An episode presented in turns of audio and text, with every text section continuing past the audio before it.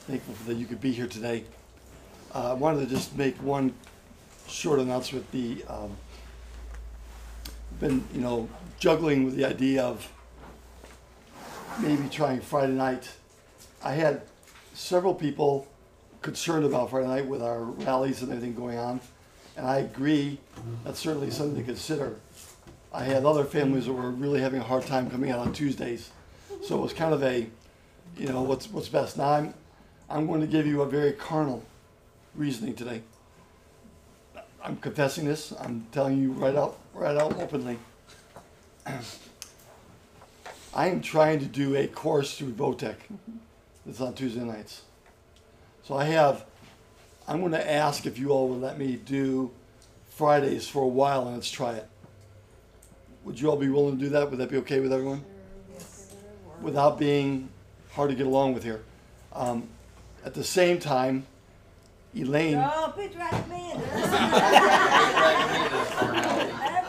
this. you know my wife. I mean, Elaine uh, has contacted the pet store and is taking Fred in for lessons, which is also Tuesday night right now for six. Both of them are six weeks long. So I'm asking if you all would be okay if we tried Friday nights for a while. At least six weeks. And I- Well, I know, but that's not in the cards for me. so, are you all okay with that? Yes.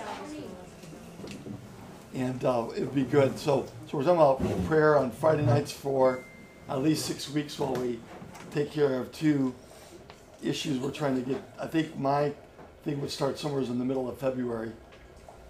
And I don't know when Elaine's starts, first week, so. So we're talking about February, March. Are y'all okay with that? So you're gonna start this Friday? Um, yeah, that's okay. Now, with this Friday, we have 6:30? rally, we have, re- we have revival. So, right. so why don't we keep this week Tuesday night? So we have prayer meeting. And then, you know, Foster's start on Wednesday, Thursday, Friday, and then Sunday. And so, um, it's, I don't wanna try to plan in a prayer meeting when we're gonna be coming to church for that night too. So we'll just do this week Tuesday, but then after that, for the next two months, we'll start doing Friday nights for prayer meeting. And, um, we'll keep an eye on that and, and again, if it's bad, we'll switch it back. I mean, I'm not, I really don't have too much, um, thoughts about it, other than the fact that I, both of these things were only available on Tuesdays, and so we, uh, are dealing with it. Okay, anybody questions, any points?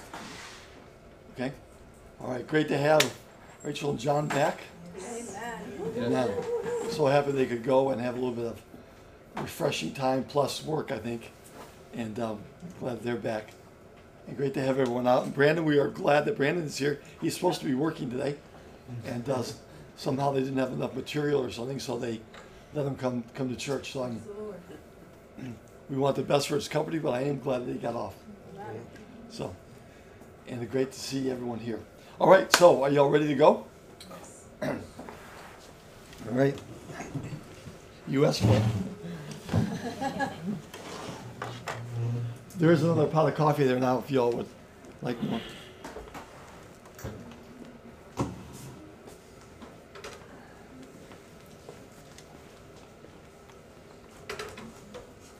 Okay, quite a bit of scripture today.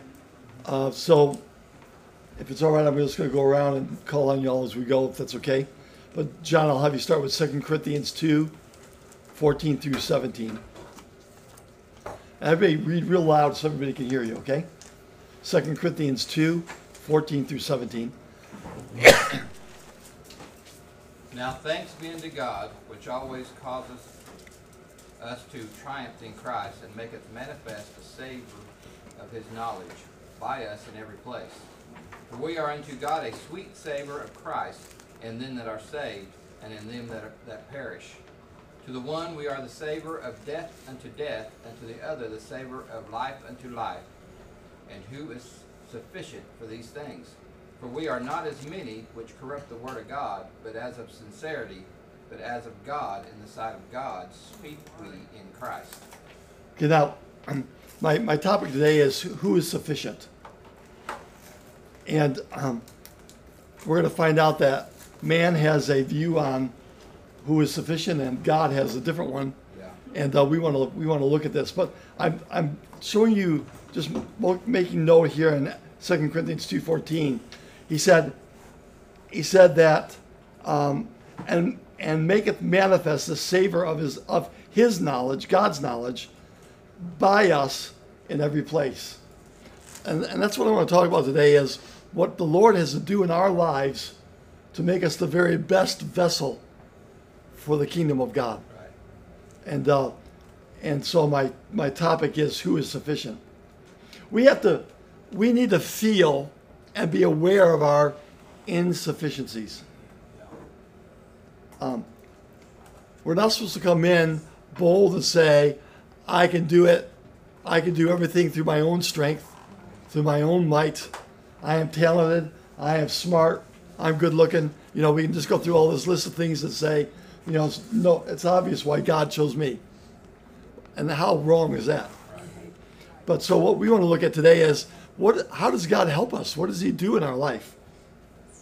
So we have to feel our ins- insuff- insufficiency, and uh, and the point is that God will show us what it's like to lack our own ability in order to see something accomplished in God's kingdom. You can rest assured, no matter what your strengths are, God is not going to use those in order to bring His ultimate will through your life. Rest assured. Did you all catch that? So it's not going to be by what we bring to the table. It's going to be what we don't bring to the table that God can use in our life. So we want to we want to do a little Bible study it's, and um, and look at this. Jesus built everything on his disciples.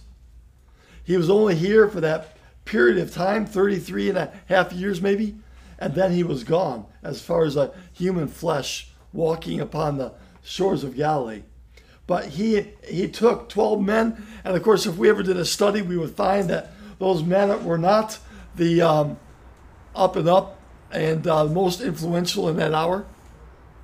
These were fishermen and zealots and tax collectors, and you know these were people that weren't exactly impressive as far as what the educational level or or government might say today. So it was important for Jesus to get everything right in the period of time that he had those disciples. So we're going to be able to look at how he dealt with them today in order to see how that he brought about his greatest power in their life. And that's what you and I want today is we want God's will to be done in our life, not me manufacturing God's will in my life. So choosing people is not just expecting there's going to be an evolution, a big bang theory, and all of a sudden, bang, Kevin Erickson is what he's supposed to be. But we have to realize today, like how God created the heavens and the earth, he creates man and he takes us through a process of development to make us what we can be. Amen. So, uh, Debbie, Ephesians 2 and 20. And um, Sandra, you okay reading aloud? Uh, Luke 9, 1 through 6.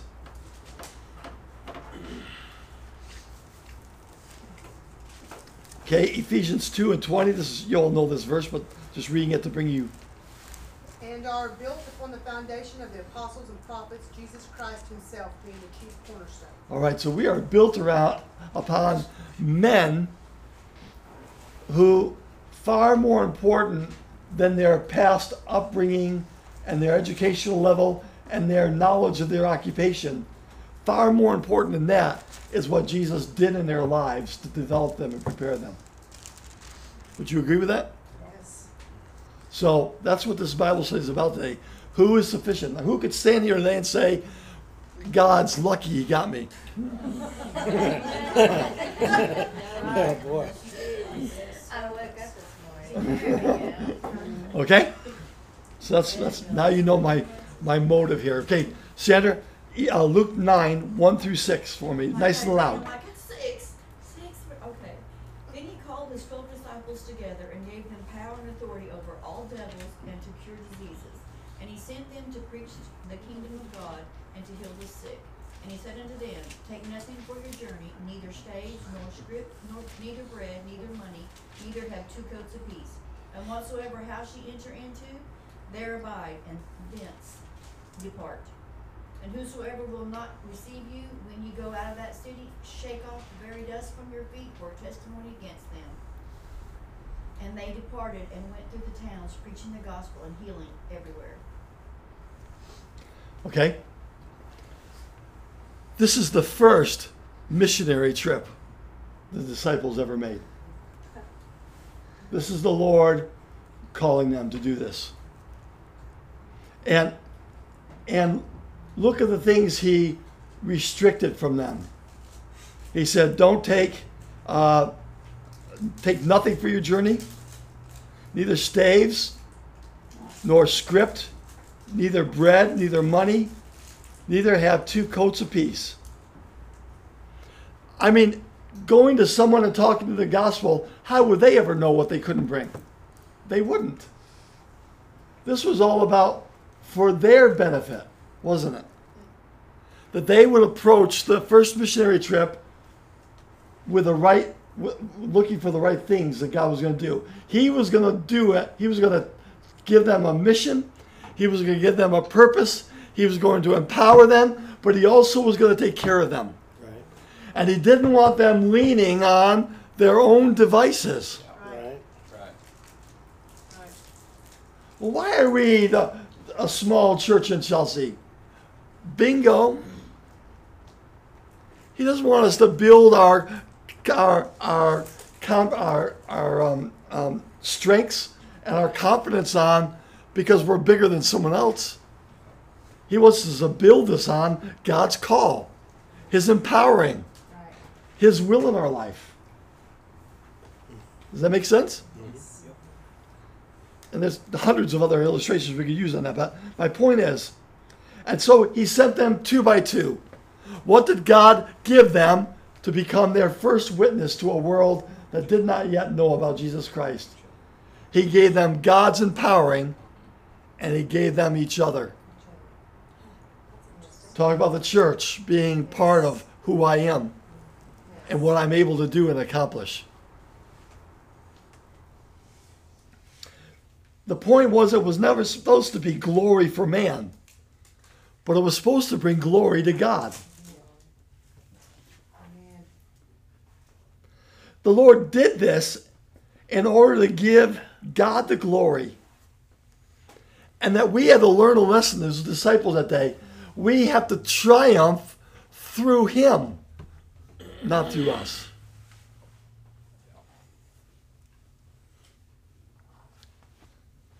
I need God and I need fellowship. They went not knowing. What do you mean? Well, they didn't know where they were going.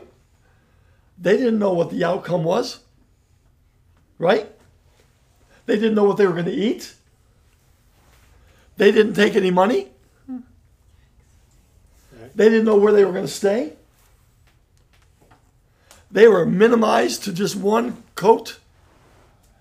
No staff to lean on. They had no hope for themselves. This was going to be all about them and Jesus.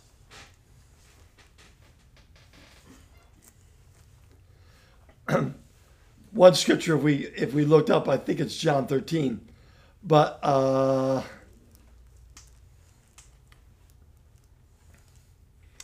the Lord told them to go in the name of God, and He said, "Hitherto, you have asked nothing in my name." that was connected with that first missionary trip. He sent them, empowering them for the first time using the name of the Lord. Isn't that interesting? Power, healing, direction from God.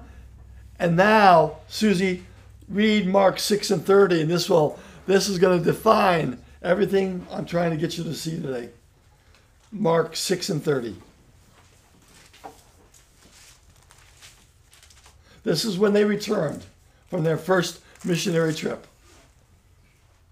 And the apostles gathered themselves together unto Jesus and told him all things, both what they had done and what they had taught. What they had done. What they had taught. These boys didn't get it.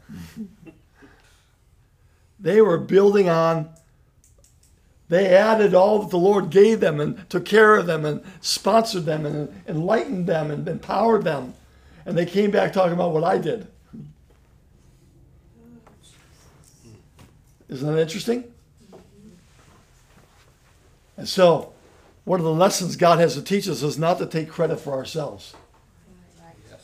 When you build tents with your name on it, you're in trouble for your evangelistic endeavors. When you take and allow people to say, look at so and so, you're missing what these disciples had to learn. Okay, uh, Renee, are you okay reading? John 6, 5 through 14. Another long one here. Now this is this is the next time Jesus is with his disciples, and now he's going to feed the five thousand, right? Okay, what does it say? When Jesus then lifted up his eyes and saw a great company come unto him, he said unto Philip, he saith unto Philip, Whence shall we buy bread that these may eat? And this he said to prove him, for he himself knew what he would do. Philip answered him, Two hundred pennyworth of bread is not sufficient for them, not that every one of them may. One of his disciples, Andrew, Simon Peter's brother, said unto him, There is a lad here which hath five barley loaves and two small fishes, but what are they among so many? And Jesus said, Make the men sit down. Now there was much much grass in the place, so the men sat down in number about five thousand. And Jesus took the loaves, and when he had give, given thanks, he distributed to the disciples, and the disciples to them that were set down. Likewise of the fishes as much as they would. When they were filled, he said unto his disciples, Gather up the fragments that remain, that nothing be lost. Therefore they gathered them together, and filled twelve baskets with the fragments of the five barley loaves, which remained over and above unto them that had eaten. Then those men, when they had seen the miracle that Jesus did, said, This is of a truth that prophet that should come into the world. Praise the Lord. Lesson number two. The Lord asked Philip, He said, How are we going to take care of these people? In, enabling Philip to look at the, the mission and the need. And Philip said, Not by my power. we, have, we have little of nothing to offer and and the Lord and the scripture says here that he he proved him. He wanted to know where he was coming from. Developing men lets us go through some steps so that we can learn what we're trusting in and who's going to pull the rabbit out of the hat, you might say, and, and actually meet the need of the mission that God wants us to do. And so, uh, and he gathered 12 basketfuls of fragments did all the people know about those? No. They had all eaten and gone. Only he did it for the disciples' sake. They would know just exactly the bounty and the blessings and the bountiful ways that God not only meets the need, but he is abundant in his blessings. This is the first evangelistic endeavor the Lord had and Jesus, already knew what he was going to do, the Bible said. You could see that those disciples uh, were bragging about what they had done. And now he brought them to that place and said, okay, what are you going to do, you guys with all the answers? you who prayed for the sick and healed the sick and raised up people and cast out devils, and you took all the glory. What are you going to hmm. do? How are you going to do? How are you going to fix this one? I don't know.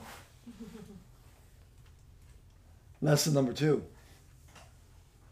Trusting the Lord is important, isn't it? Amen. When we are taking glory for ourselves, we're taking it away from the Lord.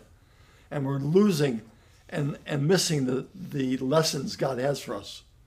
But when we give God credit, we're able to see God's plan and re- have it revealed in our own life It's one thing for me to know that God had a plan in His Bible, but for me to perceive and understand God's plan in Kevin Erickson's life, well, that's another issue.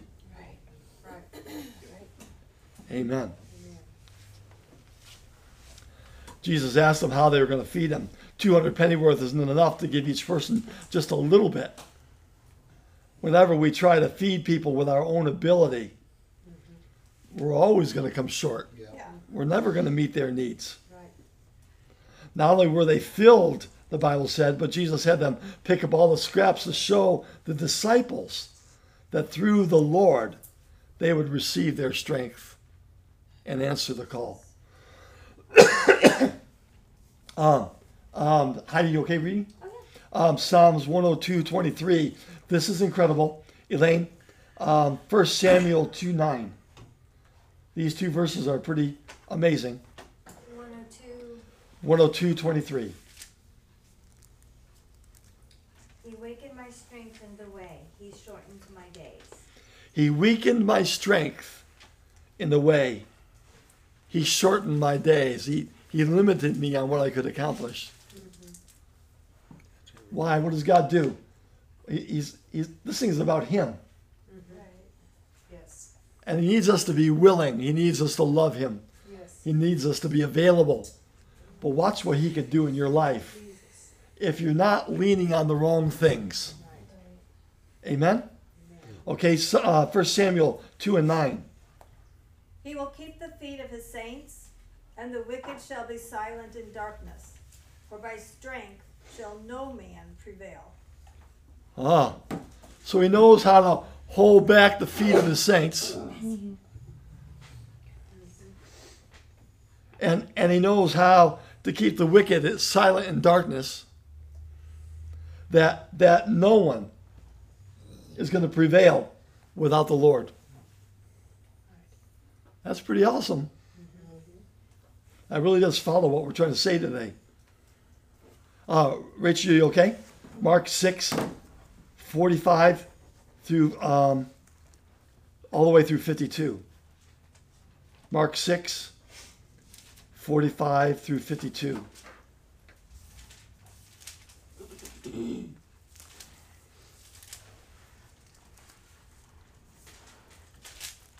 And straightway he constrained his disciples to get into the ship, and to go to the other side before unto Bethsaida, while he sent away the people. And when he had sent them away, he departed into a mountain to pray.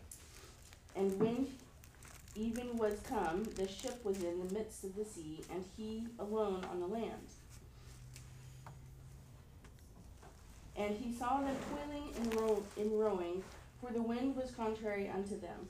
And about the fourth watch of the night he cometh unto them walking upon the sea. And he would have passed them. But when they saw him walking upon the sea, they supposed it had been a spirit, and cried out. For they saw him, and were troubled. And immediately he talked with them, and saith unto them, Be of good cheer, it is I, be not afraid. And he went up unto them into the ship, and the wind ceased, and they were sore amazed in themselves beyond measure, and wondered. For they considered not the miracle of the loaves, for their heart was hardened. Oh, lesson number three. He constrains them. He, I'm not saying forcibly drug them, but, but he uh, made them get in the ship. Yeah. Gave them a mission across the sea. And you can only imagine those fishermen saying, No sweat. Mm-hmm. Talk to you later. Got this. Know what we're doing. And then Jesus sends all the people home after feeding them, right? Mm-hmm. He goes up into a high mountain and, and prays. I wonder what he was praying about. Yeah, come on. Yeah. Global warming? I don't think so. No, no. He was he was shaping men for the mission.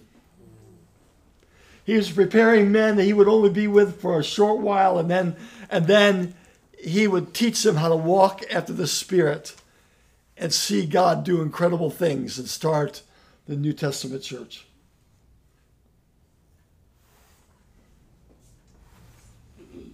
He constrained them to get in the boat. He sent the multitude away and he went to pray. The Bible told us in, at our first verse today that we have to feel our insufficiencies. We have to become, we have to come face to face with the fact that I, I'm, I'm failing this test. I am not pulling this thing out of my own hat. I, I don't have the answers today. The task of crossing over to the other side should have been an easy task for fishermen. But somehow God had to once again get their attention in the realm of realizing they couldn't so that they could see that God could. And all this is connected to the last verse because they failed to remember what the Lord had done by his power and his ability when he fed the 5,000 and he had 12 basketful of fragments left over after everybody was full, fed up, running over. And their hearts were hardened. They weren't putting two and two together.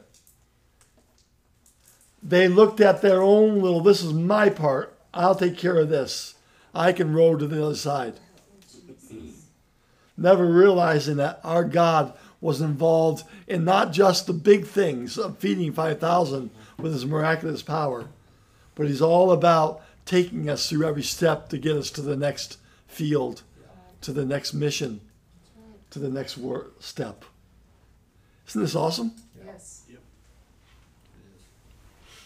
God has to get our attention. Now, he's not doing anything to hurt anyone here.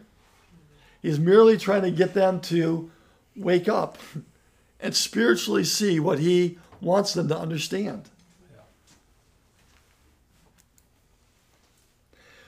It became more than they could handle, even fishermen. Toiling and straining every muscle, their nerves on end, frustration, worry, not a big enough pot to bail with. Things weren't looking good. Sloshing in the bottom, their, their feet wet, slouched, just trying to keep the boat pointed toward the waves, let alone trying to row to shore. Helplessness, hopelessness overcoming them. And they see someone walking on water and they thought it was a spirit. And they cried out, no doubt, in, in guilt, God save us. And when they perceived it was the Lord, and the Lord was walking as if he was going to walk by them, just waiting for the right response from his disciples. See, it isn't just about what God is doing in us. It really is about how that we want to be involved in God's kingdom today. And he would have passed them by, and they cried out, and he answered them, It is I. It's I am that I am. Yeah. Is here with you. Hallelujah. And they were so shocked. And they and they hadn't even considered the loaves and the fishes. Connecting one miracle to another is part of our mission as a Christian today. Yep. Not only rejoicing what God did in Ethiopia 15 years ago, hundreds of thousands of people coming to God. But what is God doing today in, in Chelsea, Oklahoma?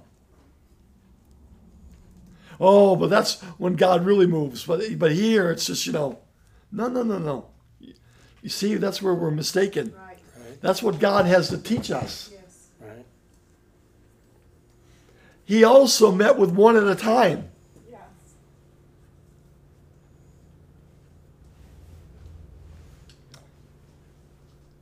You see, he took away everything they could lean on or bail with. Right, yeah. They were helpless in themselves. He blessed them with power and authority and used them, and they saw great things happen. The miracle of the loaves to show them it's his ability and power that would be through him that incredible things would happen. And then our fourth lesson, I've got a boat with your name on it. That's going to bring you to a place where you can learn. I will never leave thee nor forsake thee. I, I don't doubt for a moment he knew exactly what was going on in that boat. But the point is, as he had to train up these men, that they would trust the right things, that they would stand upon his word, that they would believe the message of redemption and the message of salvation, the message of the miraculous power of God. King Saul, when you were small in your sight, I could bless you.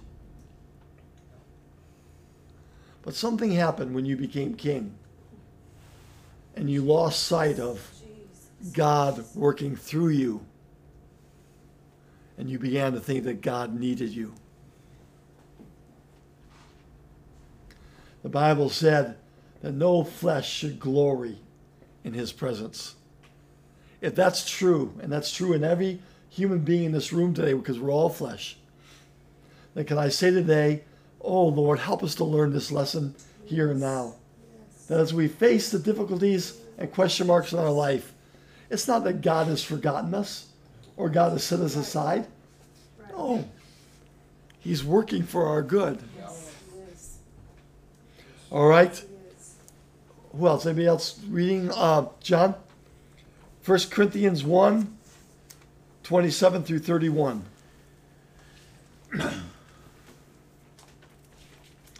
we, you all know these verses, but hear it again now after this Bible study that we're hearing.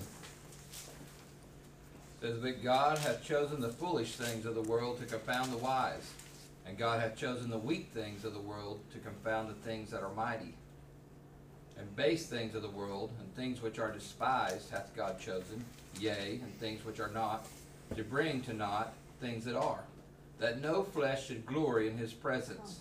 But of him are ye in Christ Jesus, who of God is made unto us wisdom, and righteousness, and sanctification, and redemption, that according as it is written, He that glorieth, let him glory in the Lord. Whew. Yep. Yep. God could use Moses because Moses already had a very low self esteem. Yep. And God could begin to work and, and have him do those miraculous things, and Moses didn't take credit for it. All I can find in Scripture, he always gave God credit for what he was doing. Moses knew his inabilities, and therefore God could use him mightily. Somehow, Jesus wants you and I to feel insufficient.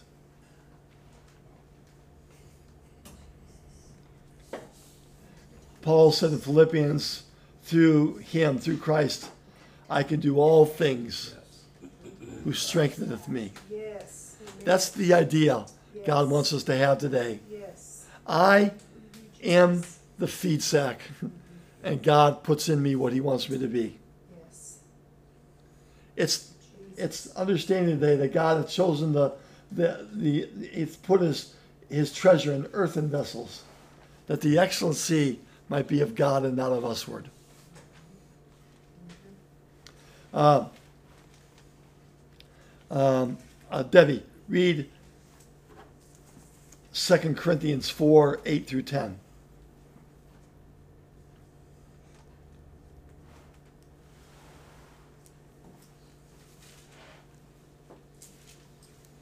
We are troubled on every side, yet not distressed. We are perplexed, but not in despair. Persecuted, but not forsaken. Cast down, but not destroyed. Always bearing about in the body the dying of the Lord Jesus, that the life also of Jesus might be made manifest in our body. See, when we talk about the dying of the Lord, he, he died and put his human flesh under in order that, that the kingdom could be wrought, that lives could be changed. He saw ahead and saw people being filled with his spirit because that he was willing to die a process of death, not just the cross, but every step he didn't take credit and he didn't become the King of Kings right there on the earth. But he submitted his life. He became obedient unto death, the death of the cross. So now, Debbie, read the very first the verse right before that, verse 7. We have this treasure in earthen vessels, that the excellency of the power may be of God and not of us. There it is. Amen. That's what that's what the Lord is wanting to do in your life today. Yes. This Christian life today is a life of living. And unfortunately, until you leave this earth, you're going to have the ability to listen to your flesh, to submit to it, to follow it, to make choices that are not Godward. They are, they are totally manward. That's God's plan to show a world his power today. Is that he could use a church, a little church in Chelsea, Oklahoma. Just good folks, average people. Nobody here hitting the high mark of any one culture, talent, social work. We're just good people. And God said, I can use that church. Yes. Right. And I could I could do some things in the area. Because there's a people there that, that are not operating by their haughtiness and, and their accomplishments, but they are trusting the Lord today. This is God's plan. He doesn't need Hercules Right. or Mr. Atlas. Right. Sammy, baby, tell me where your power lies.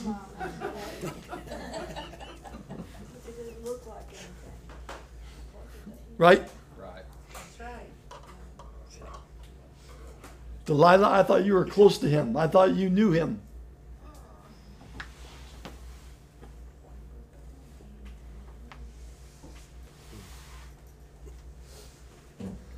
When a Christian awakes to this real to this revelation of they are insufficient and they have to have God in their life to do anything today,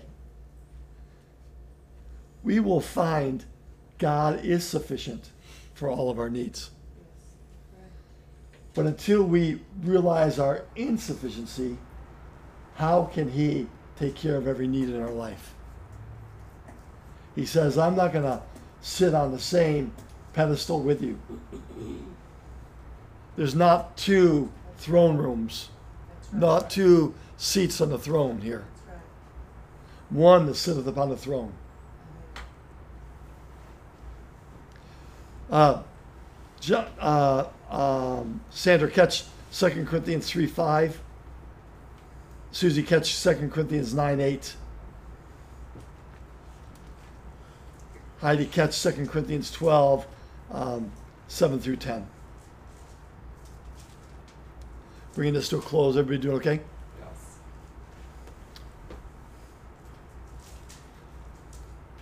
Second Okay, 2 Corinthians 3 and 5. Not that we are sufficient of ourselves to think anything as of ourselves, but our sufficiency is of God. There it is. Paul, you're a wise man. Dear Lord, help me to be wise also. To realize today that if there ever is a church in, in Chelsea, Oklahoma, it's not going to be because of Kevin Erickson. I'm supposed to help, I'm supposed to do my part. But we're going to have to trust God for bigger and better things. All right? Um, 2 Corinthians 9 and 8. And God is able to make all grace abound toward you, that ye always having all sufficiency in all things may abound to every good work. There it is. He's promised he's going to make you abound unto every good work. When the sufficiency is in God, let me just say I'm going to have to realize my own insufficiency to appreciate it. All right, and then um, Paul found that key to revival. It wasn't a personal talent, but it was his inability and his availability for God to work through him. And that's what I want to leave you with today. That's the lesson God wants us to learn. Number one, I can't do it on my own. But number two, I am going to make myself available for God to use. And I'm just closing in 2 Corinthians 12, 7 through 10. And least I should be exalted above measure through the abundance of the re- uh, revelations. There was given messenger of Satan to buffet me, lest I should be exalted above measure. For this thing I besought the Lord thrice, that it might depart from me. And he said unto me, My grace is sufficient for thee, for my strength is made perfect in weakness. Most gladly, therefore, will I rather glory in my infirmities, that the power of Christ may rest upon me. More? One more. Okay. Therefore, I take pleasures in infirmity, in reproaches, in necessar- necessi- eh? necessities, in persecution, in distresses for Christ's sake. For when I am weak, then I am strong. Amen.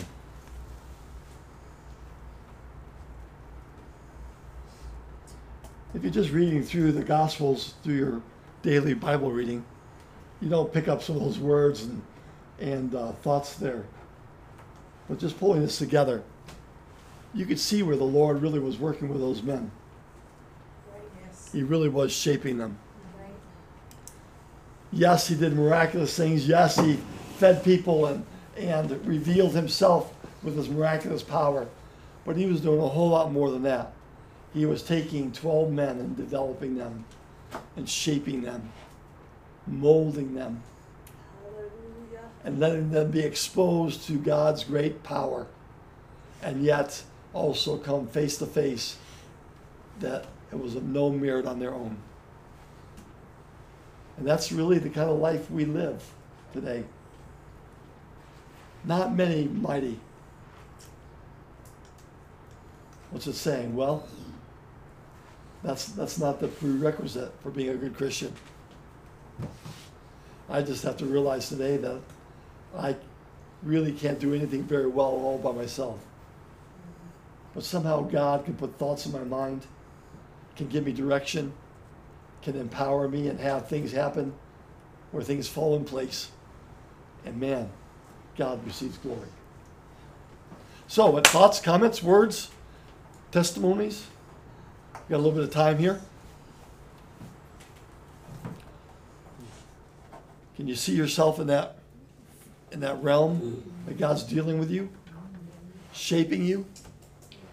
Amen. I liked it when uh, Mark six thirty when they all came back and said what all I done and what I taught. The next thing they were back in the desert, so they were on super high and then they got on a super low. it's like that's and then when we're in our comfort zone and God's like, oh yeah, do this, and you definitely know you're not sufficient. You're like, oh, I hate this where I'm at. I love you guys. Thanks for the reminder. Yeah. It, it's kinda like the difference between Sunday and Monday. Uh-huh. very good. Very good. That's very I good. Understand that. Yeah, Sunday and Monday. I've kind of been having that issue on my job, you know, trying to get things done on my own and here recently I felt like God was saying, how long are you gonna bang your head against the wall before you ask me for help? Mm-hmm. Whoa. Yeah. And as soon as I started asking him for help, things just started falling into place. Awesome. That's a great testimony. Yeah. Yes, it is. True. Problem is, it's so easy because we we're just like the disciples. We don't connect what God did here yesterday to where I'm at right now because we think I'm nothing. God's waiting for the next big event before He Yeah. shows up. No, He's developing men and women mm-hmm. that are valuable in the kingdom. We are what is precious to the Lord today. Yeah. God doesn't glory in numbers, He glories in men and women who are that vessel He's, he's made them to be. I think too on the other side of that, in my situation before in the past, um, I remember people I work with frustrating me, and they said, um, "You act like you're holier than that," and I said, "I am," and I said, "I don't choose to do this," and I named off a bunch of things that I don't choose to do, and haughtiness comes before a fall. Come Yeah. on. Yeah. And it wasn't long after that that like all the temptations, all these trials that I couldn't resist came along Yeah. and I had to learn God's grace. Yeah. Like I didn't because in my I thought in my own self sufficiency and all my greatness and all my Yep. power, I was doing all these Yeah. things. Right, But it wasn't. right. It was because God was helping me with that. Yes, excellent, excellent testimony. Yes. Very good. Thank you, Jesus. Yeah, if it makes you feel any better, I told that to a guy one time. Uh-huh. He said, "You think you're all holier than thou?" And I said, "Holier than you? I hope so." That's right thing. Oh, boy. Surprisingly. Went over like a ham sandwich at a bar mitzvah. Yeah. yeah. That was, that was five years ago. You think we were gonna say something big? Well, yes, I was gonna say that, um, the world is teaching our young people that they don't need Right. anybody. Yes, that's right.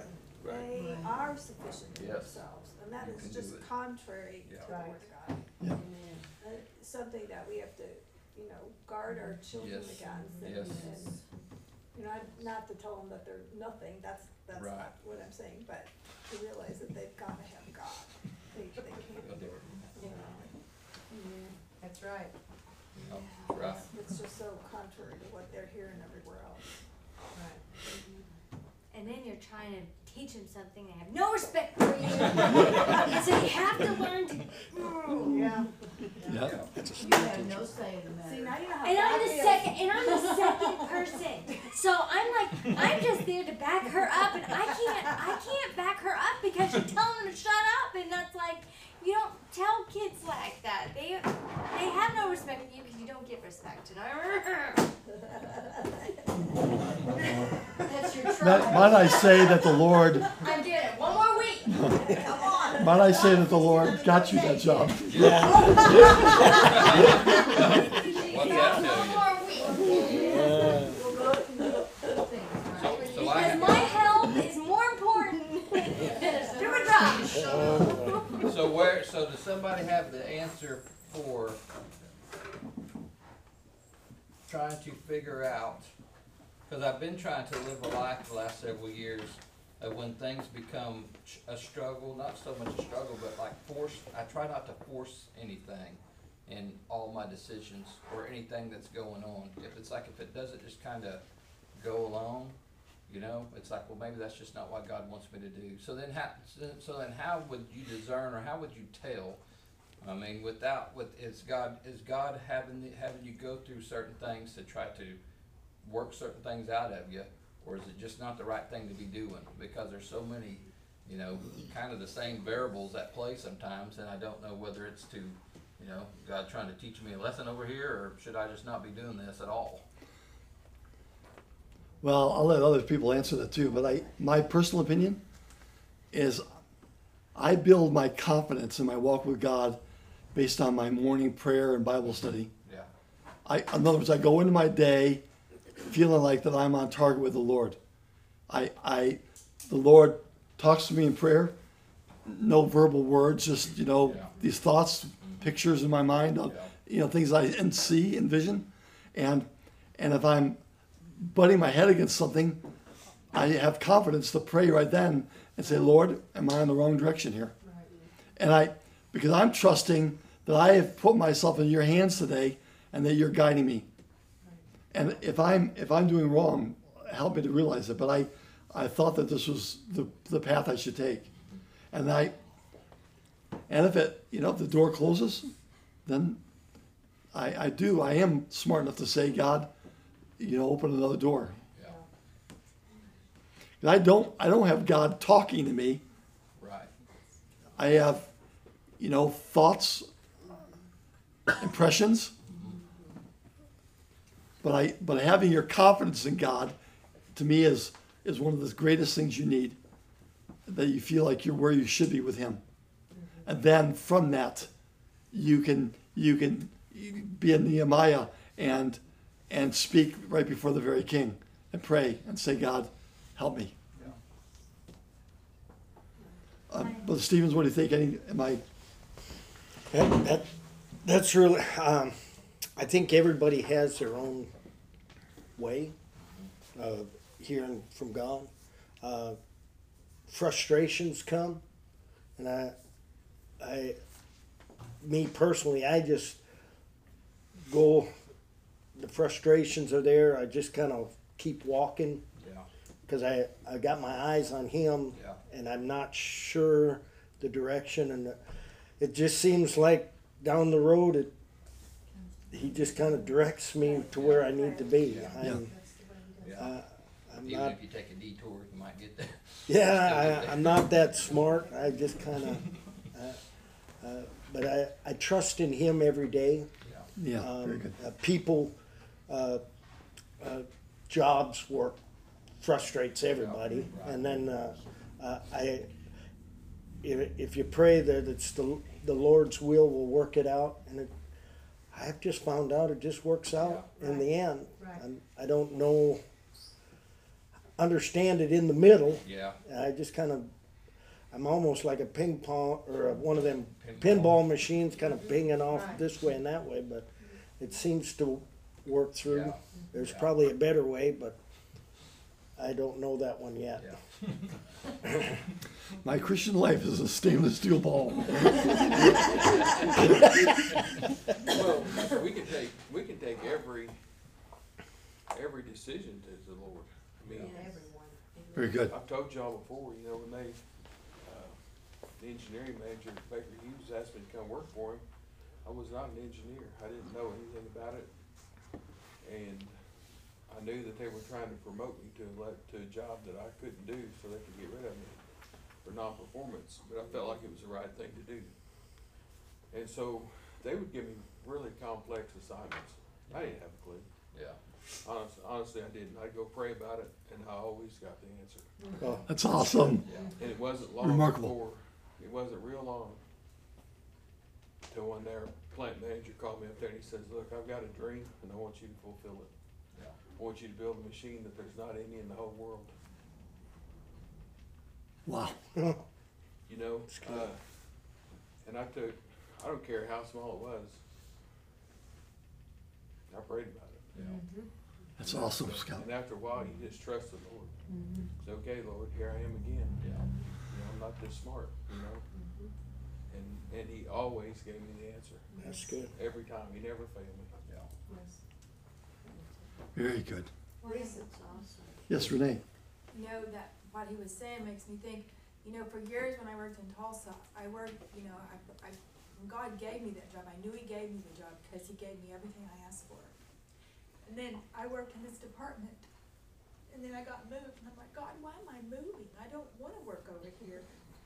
And I, but I would pray, and things worked out, and I learned that job too, and I, and then and then all of a sudden, after a few years, the Lord moved me elsewhere, and I, well, one of my supervisors said, I need you to come over here and start working over here. I'm like, God, I don't wanna work over there. And it didn't matter, I, God just like moved me everywhere. Then things got where people that were above me didn't want me there anymore. They wanted me to be moved out of the office, and every time I'd be like, God, you gave me this job, and only you can have this job taken away from me and I struggled hard. And um, and then one day God moved me to Claremore, and doing a job I had never done and had no idea how to do. But it was like the Lord said, "You know how to do everything," because I wound up doing exactly everything I learned in Tulsa. Awesome. But it was on a smaller scale, and the Lord said, "You're going to be over all of it." But I knew how every every area worked. Excellent. And so I'm like, well, God, I don't know how to do this job that I've been given. And so it's, I, you know, at times when I'm like, okay, God, I just need some help every step of the way, and every step He's helped me. And, and God has blessed me, but it's really hard, but walking by faith is tough sometimes, cause all you know is your next step. That's all you know. Right. And That's I've good. been very, very thankful. Believe me, I, I thank God every day. Very good. So it's a struggle, but it works. Very good. I'm still in the frustration part. Oh, there, there are, there are days and weeks and years of that. Mm-hmm. Yeah, you're just beginning. I, I just feel like they put me here because they had nowhere else to put me. And I'm over here going, great. and everyone, even the, are you gonna take over a job? I'm like, No, I don't even like where I'm at. Want this one? I like what Brother Kraft said, you just keep feeding what you want. Every day you just keep giving those frustrating kids to God. Yeah. Yeah. I've been there with seventy-five teenagers in one class in mm-hmm. one hour, it's chaos. You just gotta go in there prayed up and give them to God. Thank God he took you're ten not gonna away. do what you Oh, them to do. He took ten away, that, that's great for eight o'clock in the morning. It needs five more in the next hour. Can't relax, just gotta keep giving it to God. Yes. Well, I think that this has been a, a great lesson for me to hear. Yes. We, we never can go too far with, but that we need to remember that we need to let God be God and we need to be the one that needs God. Yes. Looking forward to this week's services with Brother Foster. Um, I, I just feel like the Lord's gonna do some good things for our church. I feel like this was something the Lord orchestrated. And, um, I, I haven't talked to Brother Foster about what he's doing, preaching, but, um, I'm very excited that the Lord's gonna help us. Is that at s- seven? Yeah, each night at seven, Wednesday, Thursday, Friday, and s- back to normal on Sunday. Gives everybody Saturday off and take care of things.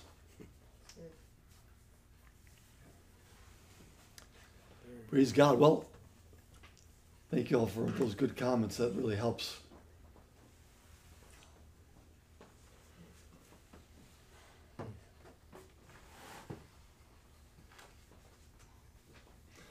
When I was in um, my last two years of high school, I got connected with, uh, I, I hired on to wash pots and pans at the new Sheraton Hotel in downtown Albuquerque, down, it was the old town, high tourism area right there. And, um, I'd gone through VOTEC and I just felt like food service was something I was interested in. And so I, I went there. And that same time, they had a, they, they changed out leadership in the kitchen. And they had a new chef from, from on the East Coast, who was a very well-known chef there. And um, he thankfully took a liking to me and started teaching me every place in the kitchen. I started doing some of everything. And uh, when I went to culinary school after that, uh, I can't tell you how much that helped me to be able to see the much bigger picture of what they were trying to teach us. Uh, not that I know everything, but I, but I was exposed to everything.